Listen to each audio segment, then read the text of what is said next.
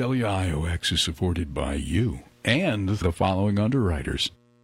What the Soap? WTS and Company in Prattsville for soaps and lotions made on site, locally handcrafted candles, pottery, jewelry, art, and gifts, and a hand-picked selection of books on homesteading, nature, and local history. WTS and Company in the Prattsville Plaza and online at whatthesoap.com. Delaware County Solid Waste Management Center on State Route 10 in Walton for disposal and recycling. Open 7:30 a.m. to 2:30 p.m. Tuesday through Saturday. Delaware County Solid Waste Management Center information about materials and disposal fees at 607-832-5800 or see the Delaware County Solid Waste Management Center link at wioxradio.org. Peekamoose Restaurant on State Route 28 in Big Indian for farm to table cuisine, seasonal specialty cocktails, and local craft beers. Peekamoose, dining room, tap room, lounge, and outdoor deck. Open Thursday through Monday at 5 p.m. Dinner reservations recommended 845-254-6500. 845-254-6500. Peekamoose.com. Hi. I'm Mark Bierman, host of Mark Bierman Sports here on WIOX Roxbury. I'm also a former nationally ranked tennis player and the current women and men's head tennis coach at SUNY Delhi. As director of tennis at Tennis Everyone for 15 years, I've been teaching kids, adults, and seniors from beginners to tournament level players. Tennis Everyone, a supporter of WIOX, offers individual and group programs to players of all skill levels, as well as weekly women's, men's, and doubles clinics, and also partners players for off-site play. Information about lessons with Tennis Everyone at 845 254 4400 or mark at tenniseveryone.com.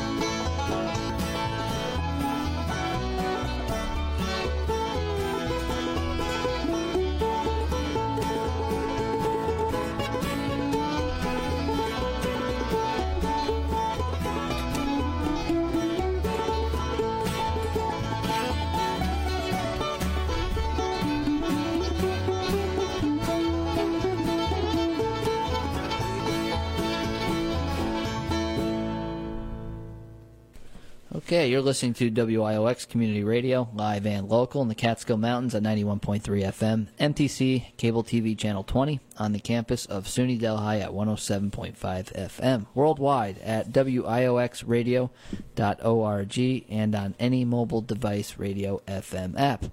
This is From the Forest, every Wednesday, 6 to 7 p.m. Talk about a different forest related topic with Ryan and Zane. Zane, how's it going? Good. Good, Ryan. How you doing? All right. What have you been up to, Zane? Uh, what I've been up to? I think the last time I was on the radio show between then and now, uh, I was living in Kingston, and I finally relocated to Margaretville. No kidding. And you like I'm Margaretville? Yeah, commute's a lot better. Yeah, I bet. Darkville. Save you some gas money too. Jeez. Yeah, this this in this economy, yes, that's Yeah. for sure. Yeah, no doubt. Um, nope, just been messing around with uh, hemlock logs, stripping them, and doing my little ta- uh, hobby tanning deer skins into leather stuff. But uh, this is the time of year for those of you interested in taking the bark off of a tree. But uh, hemlock's the easiest tree to, to strip the bark from, I feel. It's pretty nice. And there's a lot of dying hemlock, so it's not like you're wasting them. There's, unfortunately, that woolly adelgid is sweeping through, and uh, there's plenty of hemlock trees to choose from out there. But tonight's show is Sustaining Local with Hoppy Quick. Hoppy, how's it going? It's going pretty good. What have you been up to? Uh, sustaining local. That's tonight's show, right? Pure. Yeah, trying to stay alive in the Catskills. Trying to survive. Post pandemic. Well, this is like maybe your fifth time on, but let's, you know, for those of who haven't listened in the past, you know, who are you? Um, I'm a wood carver, uh, woodsman, I guess, forager, um, whatever, whatever I feel like doing, I guess, creating mostly out of trees. Yeah, so you, so your family's been around for a while, and Um, uh, yeah, since uh, 1600s. is, yeah, it, is that right? but before that, they came from Manhattan, so you know, The, the old man. yeah, Yeah. So you're like a city guy, is what you said. yeah. I, I I'm a transplant. Yeah. yeah. Well, that's what we're going to talk about tonight, though. Uh, some of that, and you know, it's a little bit of a political issue. It's a little bit of a cultural issue, but it does impact the forests. Um, and since COVID nineteen, there's been a lot of changes up in these mountains, culturally speaking. Yes. So sure. yeah, let's get, let's get into that. Um, a lot of challenges with being local today, but let's I guess let's define the terms, right? What is local? How would you define local? You know, I know I know people that have been here two years, five years, ten years. It doesn't matter from New York, because you know, straight up, this the Catskills has been a bedroom community for New York for a lot of years. You know, my family lived under the Ashokan, uh, some of them, and uh, you know, it's not the first time people from New York didn't come to the Catskills to enjoy what we have here. But um, and we've made a living, you know, taking care of the properties, um, carpenters, you know, masons, whatever, uh, loggers, house cleaners. You know, we have that now. Um, the only difference is, I think, when I was growing up, when I was a kid, we always had those people, and they were always part of the community, and they melted into the community. They didn't try to change too much, and um, I believe there's a there's a new group of people coming up that want to be part of a community, and it's just that because we have this, there's like this us and them mentality now, or there's this big division. And it wasn't like that before. You no, feel? it wasn't like that when I was younger. huh? You know? Interesting. Yeah, Yeah, it seems to me that uh, local means, I guess, broadly speaking, knowing things and knowing people. Because when you're new to an area, you don't know anything and you don't know many people. And that's kind of my experience when I moved down here two years ago from central New York, Syracuse. Um, but uh, came down here for a job. But uh, it was more than that. You know, I wanted a community. I wanted a place to fit in where I knew people and they knew me, and there was a network there. I think that's the key word right there. If you were to define local, somebody willing to be part of a commu- community. You know, you could come from some other place and you can move here and say, I don't want anybody to bother me. I don't. I just want to. I just, you know, which is cool if that's what you want to do. But when you have a surge of money and people that came up because of this pandemic, and actually be 9/11, and then now this, um, it is uh, you know, the, the local community is getting smaller and smaller and smaller.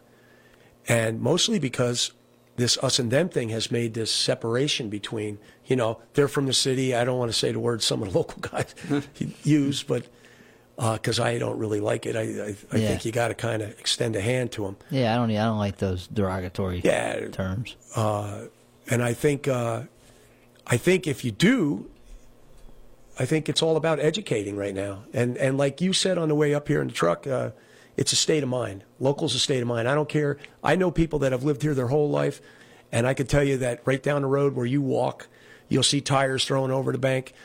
They're local, Yeah.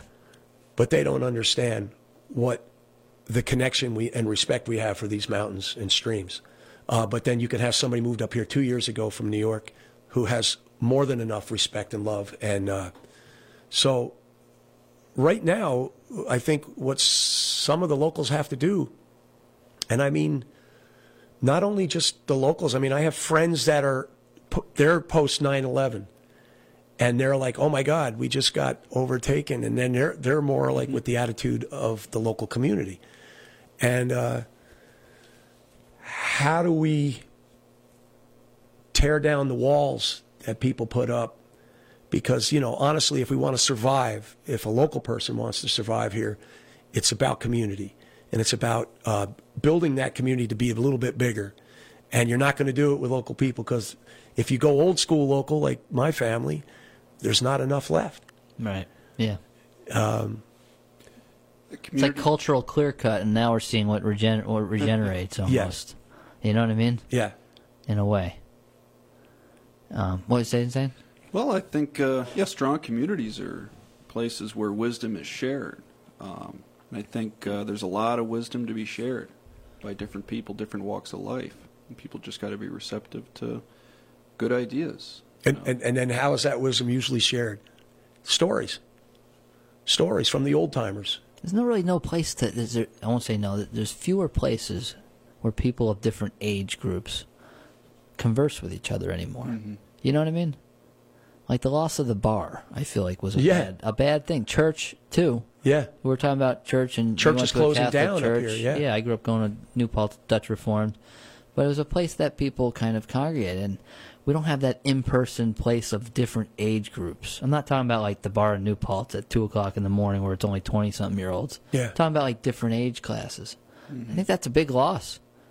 You know, It is.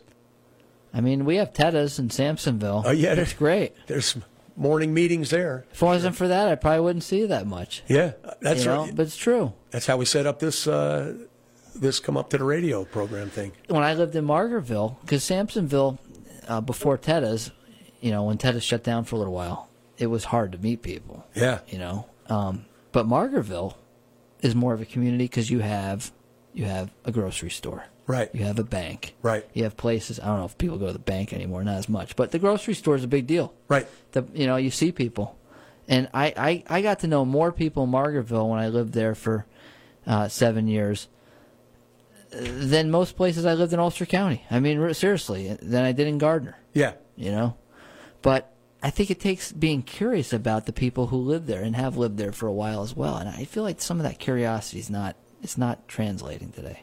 Well, uh, you know, Ted is Ted is definitely is a hub, Yeah. and I see I see all kinds of people coming through there, and I'm I'm grateful they're open because they're like an oasis out there and where we live. You know, to go get gas now to run around when everything's a half an hour drive. You know, It's a special place though because he caters to both city and local people. yeah, You Yeah. know, sometimes like some of these city the people who move up from the city, they want to sell what they want to sell, but not necessarily what what they, what people want. Do you know what I mean by that?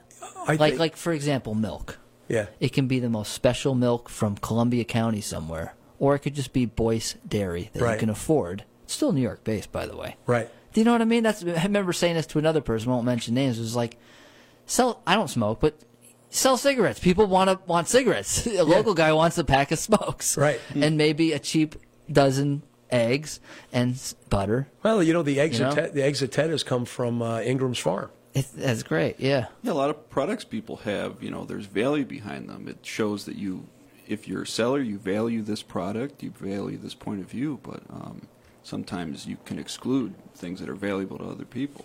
Well, as a local artisan, Marty's Mercantile, Ted's, has they sell my they sell my stuff and they sell other people's art. Cool. You know, if you just if you make something, you know, they buy my T-shirts, they uh, my cutting boards, um, walking sticks, you know, Yeah. whatever. They they're happy to support local artisans. You know, Marty, Marty's Mercantile and and Ted's, and Olive Country Store, out in Shokan. Right. Right. Yeah. Yeah. That's another kind of place that kind of caters to both. I would say. And I mean, you got them all around Phoenicia. All these little hamlets Yeah. have have their place. You know, their deli and So, you know, we- we're calling tonight's show with Hoppy Quick Sustaining Local. Why is local less sustainable today than it was maybe 10, 20, 30 plus years ago? I think because of the communi- communication breakdown, I think this whole thing. I I'm not p- political at any. I, I identify as nature. I don't even think I'm a human being. Do they have a primary? That's another Yeah. episode. That's it. I identify as nature. Uh, the uh, the political thing. There's been this division now in our country, and um, and then it went into the pandemic, and there was division there. Got worse. And then it was division in the vaccines. There's been there's just been division all the way through, and when you carry that, there's this us and them mentality, and you got to take people for who they are. You can't throw people into a category and judge them all the same. And uh, I'm trying as an old time local, and um, there's old, older, old, older than me, local, and there's people that I know that are only here a few years, and they have that. They want like we just talked about our friend Kenny Lucas. You know, Kenny is he's got that local state of mind He's curious. he's curious. But you know, Kenny came to my house. He came to you. He came and reached out and wanted to meet people. You know, and Kenny's not. Kenny's a farm boy from out in Long Island and watched what's happening in the Catskills happen in the Hamptons. It was farmland. He's a cowboy. He was riding horses up through there, and then when the when the Hamptons got gentrified, everything just kind of they got pushed out.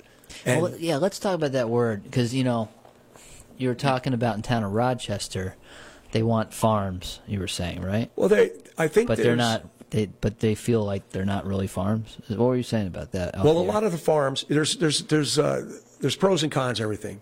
Some of the old farms were falling down. People from the city bought them, paid exuberant amount of money for them, Yeah. dumped a lot of money into them, resurrected these old 1700 stone houses, and, and beautified, uh, saved the farm itself, the structure. a lot of people but- put to work too. It would be nice to start to see people want to come and create working farms.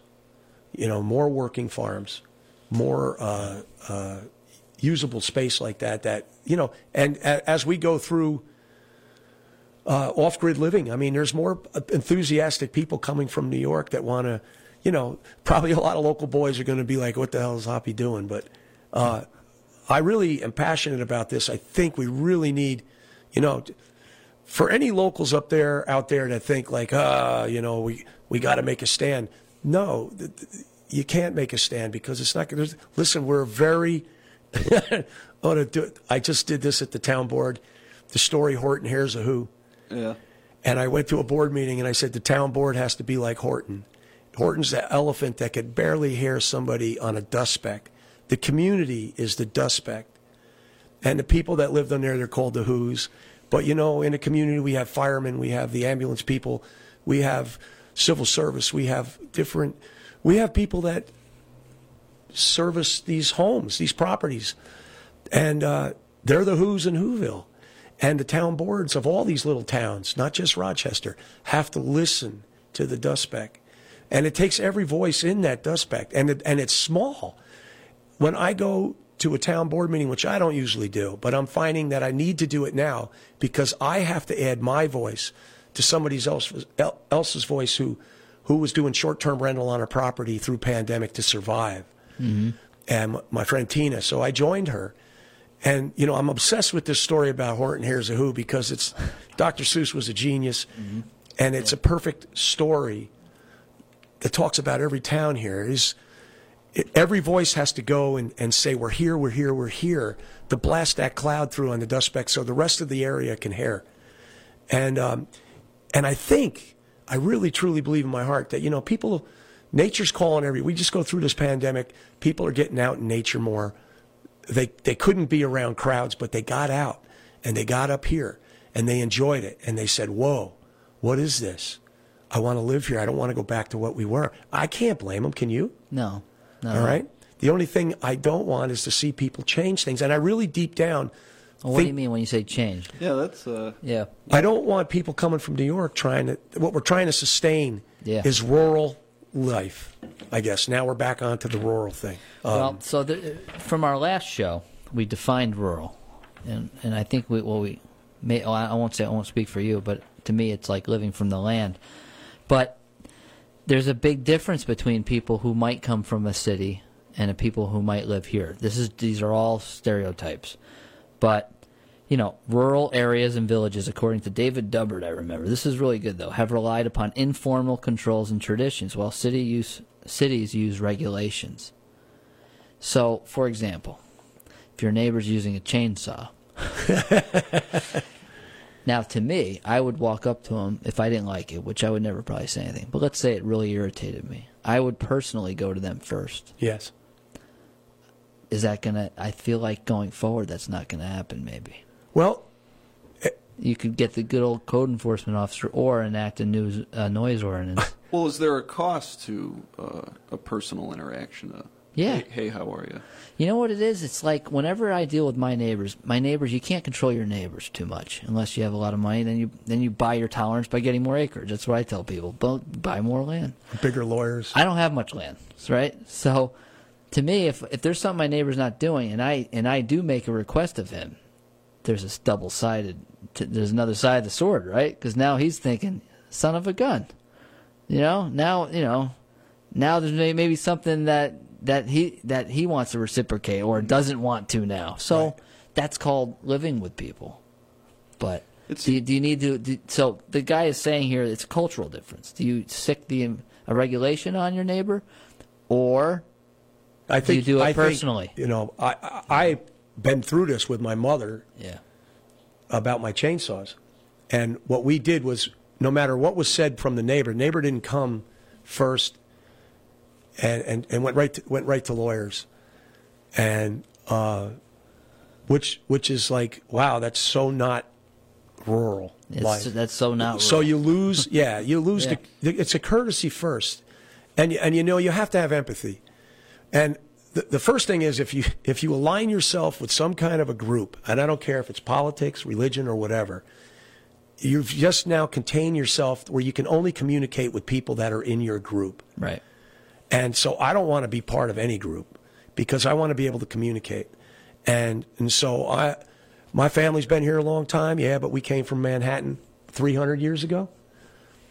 I didn't come here 300 years ago. You know, I was born in Kingston. You Yeah, know, right. And um, but it. Uh, I forgot where I was going. Um, Well, you were talking about um, it. wa- It wasn't rural and involved the lawyers and everything. it wasn't, but w- I, to, to to say what defines rural would be another thing. It's it's it's wanting. And then putting yourself in the tribes, you're saying, and not doing that. Yeah, wanting to be part of something, and and what right n- what we have right now is everybody's grouped up into whatever classification they think there are, Yeah. and they lose their power of communication, because you know I just had a town board member from Rochester said he was chatting with this person for a long time, and then when the guy asked him what his pol- political affiliation was, and he told him he was the opposite of what the guy was, they just had a beautiful conversation, and it and it ended it Oh man, that's so bad. they were communicating till he aligned with the group. Right. And so I think there's more power, and that's why I, I want to have that open communication, and I want to educate. We're here right now on the radio because I want to help educate anybody, and act, I want to educate local people that don't understand what it is to be local either. Some of the city people coming up totally fit in locally. or to know why people from the city think the way they do. I mean, it like the the second half of what I was saying before about this this Dubbard guy. He was saying people from the city use regulation because they don't. They've come from an area that has been developed heavily, and there's a lot of you know development there. Big developers. They don't trust that the personal thing's going to work. yeah. So I mean, I, I see the other side of that too. But yeah, just trying to see where someone comes from, maybe. Well, the, the thing that we just talked about, you're walking on the road a lot. I, I work and I carve down near a road. Local people or people that grew up around here, somebody walks by, hello, and you wave. And people wave back and say, hello, how are you? Well, I have people walk by my place and I'm only uh, 50 feet away, and I'll say, they're looking right at me, and I wave, and I'm running a chainsaw. Stop what I'm doing, and I'll say, How are you? And they won't wave and they walk on. But I, I have to understand, as a person that grew up here where everybody was friendly, that when you go down the sidewalk, New York City, You can't be waving at everybody. you, you, you- you just you're in your own world and i don't know what it's like to be in a city i don't know what it's like to live in a city i don't know there's probably community within communities within communities in the city Right. but i would say for the most part you learn to i mean i went on i went with julie i went on subways i'd never been on a subway i thought it was crazy that i'm sitting two feet away from somebody and i want to i want to talk to them i want to say hello how was your day she says you don't do that so, so and I look around and nobody's doing it. So Julie's right. You know, this is the way it is. It's culture. It's cultural. Well, it's a different mindset. We're talking about the local mindset, and this is the urban mindset. right. Yeah, it's uh, it's probably hard to introduce yourself to everybody in a city. So I try. You, you just have to live in a different way. Well, Zane, what do you think? I mean, you're from Central New York, Yeah. and Central New York's like a lot different than here. You don't have this the us versus them city versus whatever. Uh, it's not as touristy, so you don't have that kind of influence. So it's got to be different. You must notice some changes. Yeah, I mean, I grew up, I guess, in a suburban area. Um, I grew up uh, in these wide neighborhoods. I mean, we had trees around, but I, I knew that we weren't it, it weren't in this development, in this large treeless uh, housing development. I thought that was a little bit different, but um, uh, but we had woods. We had pockets of woods that we would get to and uh, spend our time in because that's where kids go. There's no adults there.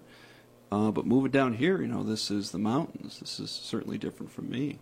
Um, and I've, uh, you know, adopted a different mindset. I've uh, uh, just, uh, I don't know, more. uh, Not to say it Is was it more transient, I guess, or is it less than Syracuse or something? It's definitely slower paced. Yeah. um, whether it's good and bad. Um, it's more easygoing, but sometimes it's it's hard because you're not near, say, a city. I mean, living in Kingston for a little bit, you're not near a thriving urban center where you can go out any time and, and make your whole night. You know, you're kind of limited in, in your thrills and excitements and things like that. But Yeah. at least in the nighttime. I, th- Yeah. I think those. Uh, see, I was fortunate to grow up here in the days of like the last of those old timers that would pass on like Bud and Larry Scherter and sawmill operators, and you know, there, there's no more. You know, Dave Warsh's mill's closed up, and I mean. Uh, they would tell stories. I mean, I could tell you a story like when I used to, we were talking about the Avery Road and the Aniora Community Church, which was the Mortons up in there. And they would take all the kids in summer camp. We would go to summer camp, Bible camp there. And then they would take you, like, we're going to hike slide today. So when I was a little kid, um, we'd start going up slide, and there was this old guy who was close to 90 years old. His name was Willard Squire. He was maybe like five feet tall. He had one leg shorter than the other. He had a, a big heel on one shoe, and, a, hmm. and he had a cane. Willard was going to hike slide. Uh, Jesus. Yeah, so we're going up slide, and we didn't get far in, and Willard was tired. And, you know, Reverend Morton said, Does anybody want to stay behind and stay with Willard? And I didn't even take a minute to think about it. I had no interest going to the top of the mountain. It was more valuable to me to talk to that old man and sit there on a rock and listen to his stories. And since I was a kid, I've loved that. Um, you know, I paid a lot of attention to those old timers, men, women that grew up in the mountain, all the things that they learned and they shared. Um, I think it's important that, you know, as they're passing on, maybe I got to pass it on. You know, maybe I got to bring it back. So I try to. This is where we talked about. You're the, new old timer. I guess I'm the new, new I old want to call you old, but you know, Oh, yeah. someone's got to take the. Uh, Take the mantle. Well, there's there's more than me, but there's uh, there's that character and what you talked about the blood that you can't find anywhere else until you get into a small town, yeah. and that is the thing that you don't want to lose. That is the thing. I mean, the stories. I mean, even I remember growing up with uh, just crazy crazy stories about different people, and you know, growing up like if there was a Bert Liefeld was was was hay in the fields two or three people would just stop with their car on the way home and help them throw the hay on the on the trailer. Um, somebody's house burned down, you build them a house. Um, community, the sense of community, uh, where people would potluck and bring bring food, or they'd have square dances when I was a kid. I mean, you know, you don't hear about that. Right in the yard, they'd have square dances. Um, and uh, West Shokan was like that, Olive Bridge, where I grew up. So I guess you know gentrification to me is bad in that it's not just um, you know people being too wealthy or something like that, but it, it homogenizes. I don't like the homogeny. There's characters like growing up around New Paltz. There's a bunch of characters around town, They were fun.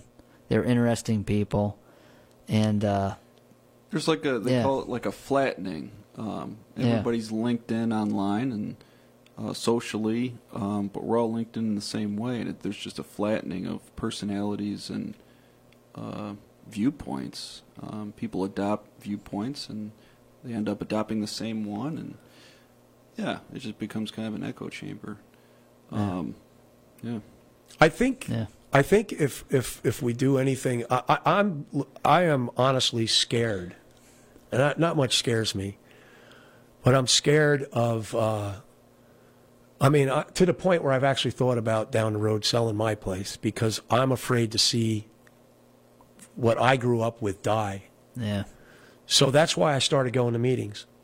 That's why I want to I want to include myself in trying to build community because you know when I started thinking about that that Horton Hears a Who story, how do you build community? And I'm like, well, if you just if you just make that community just the, just what you think local is, and you don't allow other people in or you don't welcome them in, well then that's eventually just going to die off. You got to yeah. reach out and you got to you got to reach out and find strange people, strangers that came from another place, and you got to say welcome, and you got to say hey, and then you explain to them how it's done here. And you know what? Most of them people, I believe, in their heart, some of them will walk away and say, no, we're not interested in that. We just want to be left alone. Respect that, but at the same time, if you don't reach out ever and you build a wall, we're not going anywhere. We will probably, you know, lose what we have.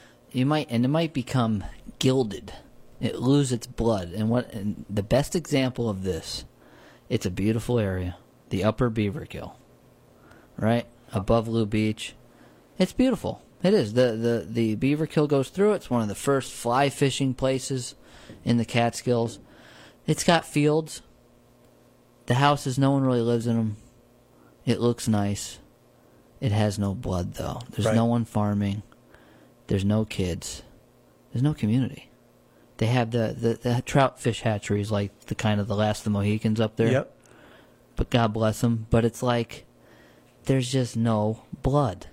I don't want it to become like Vermont. Like you know, Vermont. I used to work there. It looks nice. The southern half. I don't know the northern half. It looks nice. It looks great, but it's it's just there's no like rural living as far as like people living from the land. Maybe they do it for a while, you know, as a gentleman kind of thing or whatever, and then they go do something else. I don't want that. The Catskills has always been kind of different in that there was local living. You know, there was people doing forestry, and they had these odd circular mills in the woods, or some guy doing sawmilling somewhere. You know, there, there's people doing those things in the woods. They- People go to the mountains in the woods to do what? To escape and be themselves. A lot of people do. Right. Let them. But are we going to let them in the future, or are we going to shut it off through zoning? That's what I don't want. Because, you know, I, I have an idea of what I want in the mountains. But I don't want to tell you you have to do it. Right. There's a difference. Well, You know? that was always um, a local thing. Was you had you had courtesy and you had um, you had empathy for your neighbors. You did what you needed to do, and they also understood that you needed what, to do what you had to do to help pay for your land. You know, the thing that we have going on here, what you're talking about, no blood. You got some of these houses is, which is sad because it's kind of like uh, it's kind of like defeating. It's like a tide came in from the pandemic. The tide came in and it went way up to the Adirondacks, so we're deep under it. And the townships are trying to make sandbag laws to try to hold back the tide, and you can't hold back the tide. Right. You got to let the tide come in, you got to let the tide go out. Mm. If you sandbag, what you do is you trap water behind it and you drown the little people that are here. Yeah. And the thing is, a lot of those houses that you say don't have blood is because they're LLCs. They're Airbnbs, uh, local families, and and I'm not against. I mean, I'm I'm for a short-term rental. I want local people to be able to make money to help pay their taxes, so they don't have to leave here. Yeah. Um, yeah. Still trying to learn about the New York State equalization on appraisals on taxes. I don't quite understand it. It's been tried to. Uh, there's a really nice man that's on my town board who's been explaining it to me and, and, and, and opening up my eyes to it a little bit better. And I'm grateful to, for that because he did reach out to me Sunday and called me. Hmm. And Thank you for coming to the meeting. They want people to come to the meeting. They want people to voice their opinion. And I'm I'm here like with Ryan and Zane to say local people, If you consider yourself local, I don't care if you've been here two years. I don't care. If you moved here from New York, you've been here two years, Right. and you live here full time, and you think you're a local, I guess that would be a local person. If you're here, one of the things that I would say would be that you live here. You live here majority of the time. It's not like you come up here every three weeks, spend a weekend, and go back to the city. You're here. And so the short term rental Airbnb thing is if you live here on the property, you got an accessory building on your property. I'm all for that. I'm for a local person having a couple campers or a yurt and making a little money so they can pay their taxes. Pay their taxes and then they can remain on the land. Yeah. But if you steal, Yeah. There's not many things you can do to make money and afford a, a, a forest or a property anymore. Yeah. So as much as Airbnb might raise rents, you know, you've taken away a lot of other things through zoning. You know, try to get a variance for other land uses. You know what I mean? Especially Yeah. if you're not in an ag district. So I, you know, I used to say the only thing that's allowed in most of these some of these towns is sleeping. Well, now now they're coming after sleeping, right? At Airbnb. yeah. And a lot of our members, Catskill Forest Association, um, yeah, they, they afford their properties through the Airbnb. Yeah. There's negative consequences to it, but you know, who am I to decide? I don't know. My, my friend my friend Tina has a farm and she had a couple campers and she got through the pandemic. Otherwise, she wouldn't have survived. Right. She got through it, you know, uh, renting out her campers. And to me, it's really a supply issue anyway. It's, you know, uh, yeah. Do I want to see the Catskills develop? No. Again, who am I to tell you what to do with your land?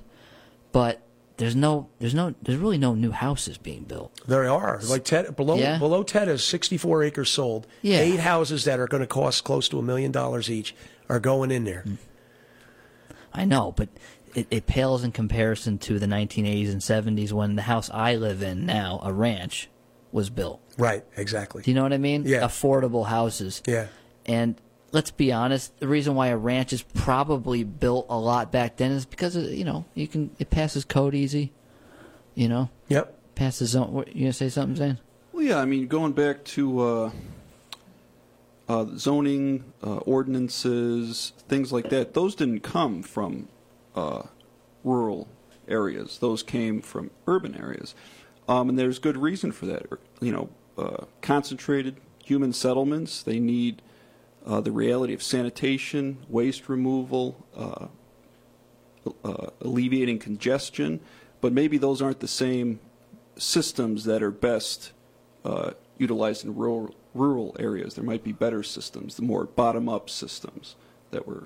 Well, I agree with you. A lot of the towns didn't understand what zoning and codes were. They went to like suburban areas. Town of Olive copied and pasted from Rockland, didn't they? No, Westchester, somewhere down Westchester? there. Yeah. yeah, and basically they hired a company. I think, if Yeah. I'm not mistaken, they hired a company to bring up the. They went into a suburban area and they got a.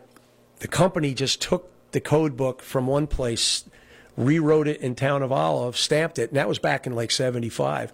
And, and when I was going to when I was going to uh, fight, one of the things that it said was, um, in there was you know. Uh, common household tool in the Catskills. Uh, one of the one of the things that the neighbor was coming after me was they said the chainsaw is not a common household tool, and and so I put that on social media, and then you know three or four hundred people show up at a firehouse to say I got five, I got three, and they weren't professionals. These were people that do firewood and stuff like that. Which were, since we're in that direction, some of these towns are passing zoning so that you know you come up from New York. This is what we got to educate them. We work all week. On the weekends, we cut our firewood. We mow our lawns. Mm. They work all week. They come here. They don't want to hear your saw. They don't want to hear your mower because they had a landscape company come. Not everybody. Right. Not everybody. And I don't like lumping everybody in. Sure. But where we are, a lot of it, and and I don't think it's because I just don't think anybody's educated them Yeah. because you know, like you can get caught into living your life where your life is a bubble, and you're not thinking about other people. You go through your day and you live in a place where there's 11 or 12 million people. You go out your door, maybe you live in your apartment building and you know your neighbors, but you go out on the sidewalk and you walk down. And I'm not speaking from experience, believe me. I have this is just me imagining Yeah. what it would be like, trying to be empathic, to understand. And I couldn't imagine every day having to do that. Without saying hello to however many thousand people I met along the way. Hmm. I think we need to realign these people that come up here to say, hey, like even that person that walked past my place when I was carving, I'll shut this off. Next time I see that woman, I'm going to say, excuse me, I would really like to say hello to you. You know, my name's Hoppy. I live here. Yeah, call cops on you. You know, yeah. All right, back away, guys. He's She's gonna get outside. But I think if we didn't Yeah, have yeah. if we didn't have those zoning and ordinances and things like that, we would have to have another system of things like personal interaction, Mm-hmm. these uh, community networks, um, Tolerance. tolerance. Absolutely. Well, there's also Hey, it was, zoning's not old. I mean, most towns, 1980s, you know, before what did they do before? In fact, there Olives was 75. There was a lot of immigrants that moved into areas of Ulster County, for example. Do you think that when the Italian immigrants moved into Highland, Ulster County in the 1920s, all the neighbors were just peachy about these big families with 10 of them coming out? no, not at all. They had to tolerate them. They had to. I think we've lost that with zoning. You know, I, I've railed it on gives zoning an a lot. excuse to not tolerate. You don't exactly. Need to. You don't need to. There's just this Well, here- uh, here- set rule. here's another uh, The thing cost I- of zoning have not been um, gone into, is what I'm saying. We've only talked about the benefits. I feel until now. Here's here's a, a, a, a, a, I think this was a law enacted. I'm not quite sure, so I don't want to, but they're passing laws that say to try to stop New York City from putting in multiple places that you can only build on on a ta 10 acre one house per 10 acres. Mm. Now, think about the family who can't afford to rent a house, whose kids grow up and maybe they got six or seven acres and they'd like to take three and, and, and give it to their daughter and, and their grandkids so that they can stay in the town so they can build a house. I'm all Right. for that. And I hate to see these laws. So it's really hard on town Uh, elected officials anymore because they're kind of caught. Yeah. They're they're caught with this major surge coming in of money and people, and at the same time they have to protect what's here, and that what they're protecting is very small, and this is big. So they kind of steer their view, their their their focus on that bigger picture, and then by doing that, they take their focus away from the little guy. It's a good point with the minimum acreage size. Yeah, If you, like, I live on 1.8 acres. right. I can't afford the taxes in Ulster County on five acres, Right. 10 acres on most places. It's not happening. Yeah, Town of Rochester is double my taxes, just a stone's throw away. The, my, the same house. That's I've looked at ranches across the border. It'll be six grand. Mine's almost half that, and we'll see with this full assessment. it might Yeah. go up, but but it's that much difference. Yeah. That's a truck every ten years, a Right. new vehicle to me. right. Now, how does that translate to the forest? Think about all the money on if you own more land that could have been done to forest management or maybe putting it back into your home. It matters. That's lost that's lost money. All those people that could have been doing thinning jobs, wildlife habitat management or whatever, uh, home improvement. They're just, you know, To help. ta- to taxes. Yeah, but they need to do those things to help pay their taxes. Yeah. You know. Yeah. But yeah, the minimum acreage size. I mean, who does that discriminate against if you hire it? Well, at you know, know? at one time uh, they're trying to keep they're trying to keep the money from coming in, and what's happening is you'll have a you'll have some guy build a house, and he's building the house on spec to sell, so he builds a house for himself, and he says, and he makes a duplicate house on a lot next door, and that one's for sale, and he gets mad because the taxes on his house are the same as what they just appraised this other house he wants that appraisal to be high because he's going to try to sell it. Right. And and at the same time, he doesn't want his appraisal on. And this is the legit story. You know, this is actually happening down there. So all around us. So it, it, it makes it really difficult because there is no set. Like back in the day when it was mostly the majority was local, you could deal with that. But we don't have that now, and now we have division on top of that. Yeah. So for for uh, elected officials, boards all around, all I can say is my part, our part, what I believe, and your part. You're a part of my community, even the Margaretville area. This to me, I live in the town of Rochester, but all of the Catskills is my community. Yeah. I'm from the Catskill Mountains, and I love them. Um, I love the animals here. You know, um, I love I love the people. Uh, I go visit. I can go to Phoenicia, and I know as many people as I know in Olive as I know in Accord and uh, Hurley, Marbletown, all of the towns. I mean, I thought about going to town board meetings. It's just like I don't have enough time in the evening right. to sit and see if it's anything that's That's a real problem. Uh, Yeah. Community input is important, but not if it's not representative of what the community really is. And yeah, not everybody has the time and uh, ability to go out to these meetings. Well, I figured if I go and I pay attention, Yeah. maybe another person goes and pays attention. And with the use of social media, you can alert people. Mm-hmm. Like, you know, when I went through the thing, I put on social media, hey, a chainsaw is not a common household tool. What? A lot of people show up. It is in my house. Yeah, a lot of everybody has. Yeah. But on the same on the same thing, there was a person that drove a school bus, took the school bus home, big diesel school bus, five o'clock in the morning, has to warm up the diesel. Neighbor complained. Next thing you know, everybody's getting flyers in their mailbox. Mm. Hey, we're going to take all commercial vehicles. We want them to park out into one parking lot. That means every mason, every electrician, every carpenter, anybody's got commercial plates would have to park Jesus. I mean, you know how when they when they put those flyers out, believing because this is the thing, when people don't educate people that come into an area, like, Right. listen, if we all went to a schoolyard, there's a set of rules, and if you're new, you got to learn out what, how it is to survive there, and it's the same thing here. But if we put those walls up, and we say, I don't want nothing to do with those people well then then those people are going to figure it out themselves and maybe they don't they're not educated in our way of life or they didn't hear the stories from the old timers that Yeah. passed down through generation through generation and uh, they don't know what it was like to live here when it was there was no reservoir you know that information was passed down by by herding turkeys from pine hill my great uncle 89 telling me the story as a kid hired to herd turkeys down to the train down in Olive. Herd turkeys? Herding turkeys through the mountains. They'd slept and they camped in the woods, him and a bunch of other boys, and they'd herd these turkeys. Domesticated turkeys? Yeah. What the hell? This is you got you got to talk more about that. Yeah. What are you talking about? I mean, these are stories that I heard from relatives. Really? Yeah. No kidding. Yeah. My Uncle Roy Barringer worked for Babcock's Dairy for, for years. He died there in the, hou- in the building. He lived in the basement. And he was blind and he worked on small engines. But his brother Claude was the water boy when they were doing the reservoir. He would walk around with a bucket and bring the ladle in. Well, shoot, Hoppy. What about your uh, relative up there, or that's now considered wilderness area? They used to live up there. There's a farm up on the mountain.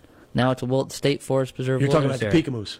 Yeah. That was my great great grandmother. I mean, Just think about how crazy that is, though. Now it's wilderness area, Yeah. right? Meaning devoid of human beings. back to being This wild. urban construct that was made in New York City. But your family member used to have a farm up there. Well, you know, that was somebody said, "How did they get way up there?" And I said, "Well, when you think about it, they lived down in in the valley. So when they flooded the valley, the wealthier people got the bottom land, the ones on the edge of the of the of the, of the lake. Mm-hmm. And then the poorer you were, the further up the mountain, and the rockier the property was. So my we ended up we weren't we didn't have a lot of money, huh? It's kind of the inverse nowadays. yeah, right. I mean, when the, when the Smileys bought Mohonk Mountain House in the 1800s, that was the worst garbage land you could find on the Shawangunk Ridge. Yeah. Now it's like you can't find a plot on the mountain. Right. well, it's the same all around, right? The high Yeah. get the views. Isn't that funny? If you're just tuning in, you're listening to From the Forest every Wednesday, 6 to 7 p.m. Tonight's topic is sustaining local with Hoppy Quick.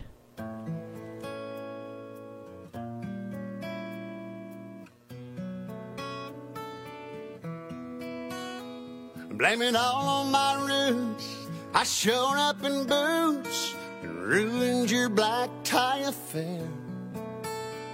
The last one to know, the last one to show. I was the last one you thought you'd see there.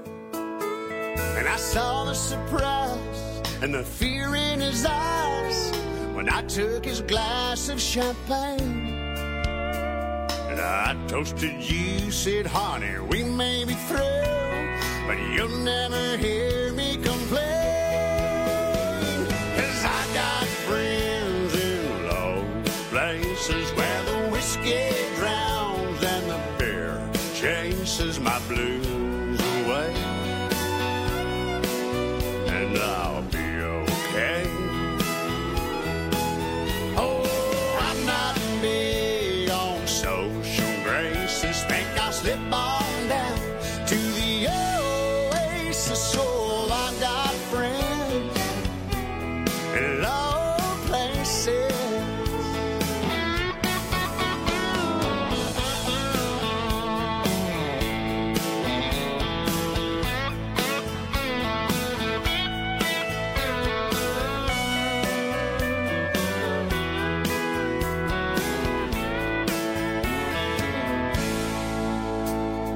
guess I was wrong. I just don't belong. But then I've been there before. Everything's alright. I'll just say goodnight and I'll show myself to the door. Hey, I didn't mean to cause a big scene. Just give me an hour and then well, I'll be as high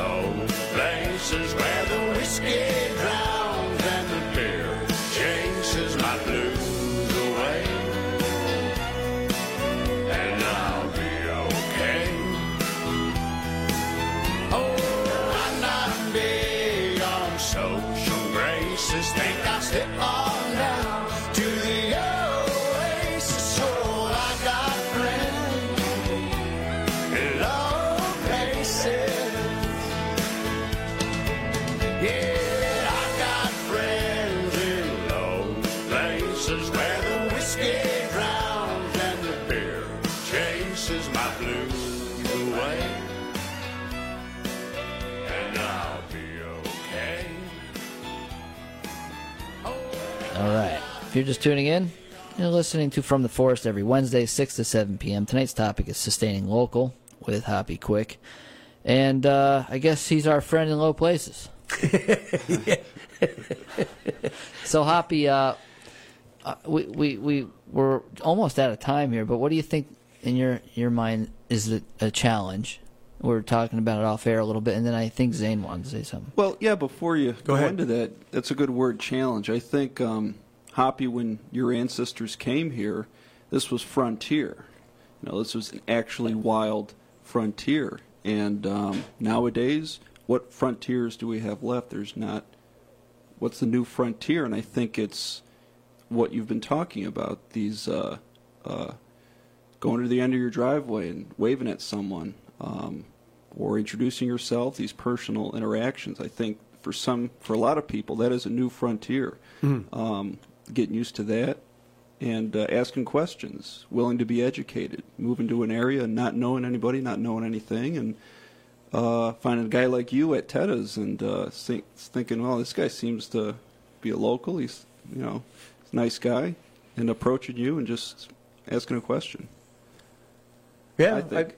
I, I think uh, you know, like my family came here. We weren't the first. You know, the uh, the native people that were here, my family came and intruded on their land. You know, History repeats itself. yeah, and so it's like you know, it's the same thing. You know, we we didn't belong here at one time. We just we migrated up from Manhattan and we got to Kingston, which was the capital in New York, and from there out into into the hills, but into land that was already being used. I mean, my my history goes back to where my family name is notorious for being not nice to Native people. So I'm not proud of that fact, but it is part of my history. yeah. And um, you know, and we didn't live back then. You know, you got your family, and somebody tells you to go up, and you got land here, and you just try to, you know, it's a. But now it's um, it's a matter of money. It's all a matter of money. There's a lot of money in New York City, and that money now is just dumped on us, and it's not all on us. And the same people that are trying to live here, we said before, it's um, symbiotic they need to, to live off the people that are coming here. There is no industry. IBM pulled out. There was that back in the day when I was going to high school. There was IBM. There was a lot of people worked there. There's no industry. Yeah. Civil service, schools. If you're not doing that, I'm an artist. Um, you know, carpenters and stuff. Local people do their own work. If you're a contractor, you're not going to make much money off of locals. We have a service industry. Yes. Sir, yeah. I just hope it doesn't become, and I heard this from another person a long time ago, those trying to make a living versus those trying to stop other people from making a living. Oh, And that's what I fear, you know. You have to tolerate your neighbors, you know. You should. I'm not going to say have to. You should tolerate your neighbors if, you know, different strokes for different folks, live and let live.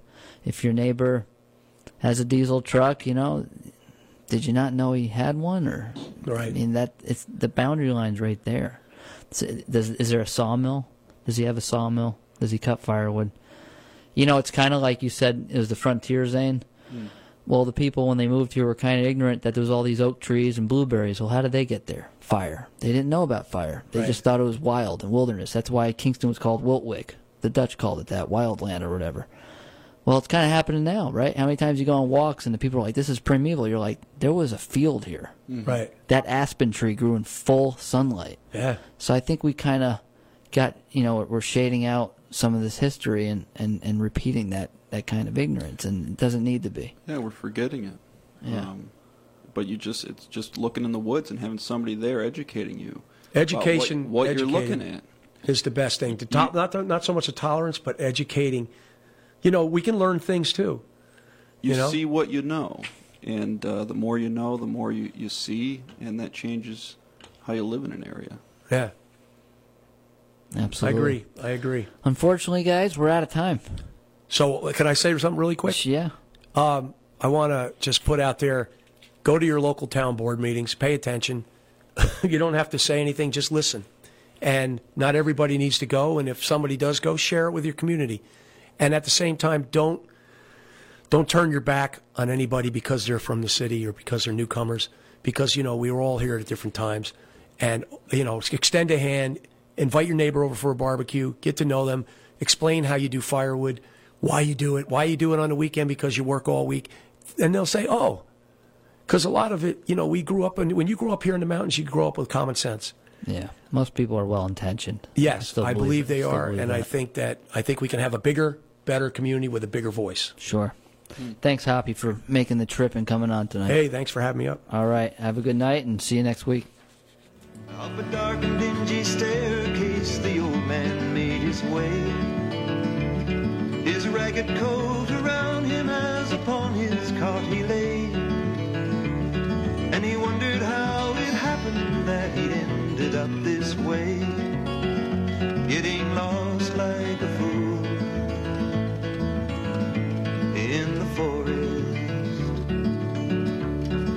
as he lay there sleeping, a vision did appear.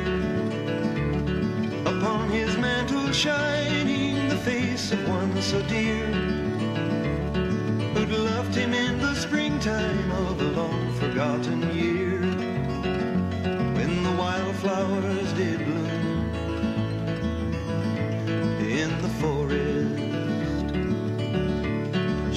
touched his grizzled fingers and she called him by his name. And then he heard the joyful sound of children at their games. In an old house on a hillside in some forgotten town. WIOX is supported by you and the following underwriters. O'Connell and Aronowitz, attorneys at law since 1925, for legal representation from the routine to the more complex, committed to the fair treatment of all individuals. Family law, wills, trusts and estate planning, litigation accidents and personal injury, constitutional law, Medicaid planning, elder care and health law, criminal defense, not for profit and entity formation.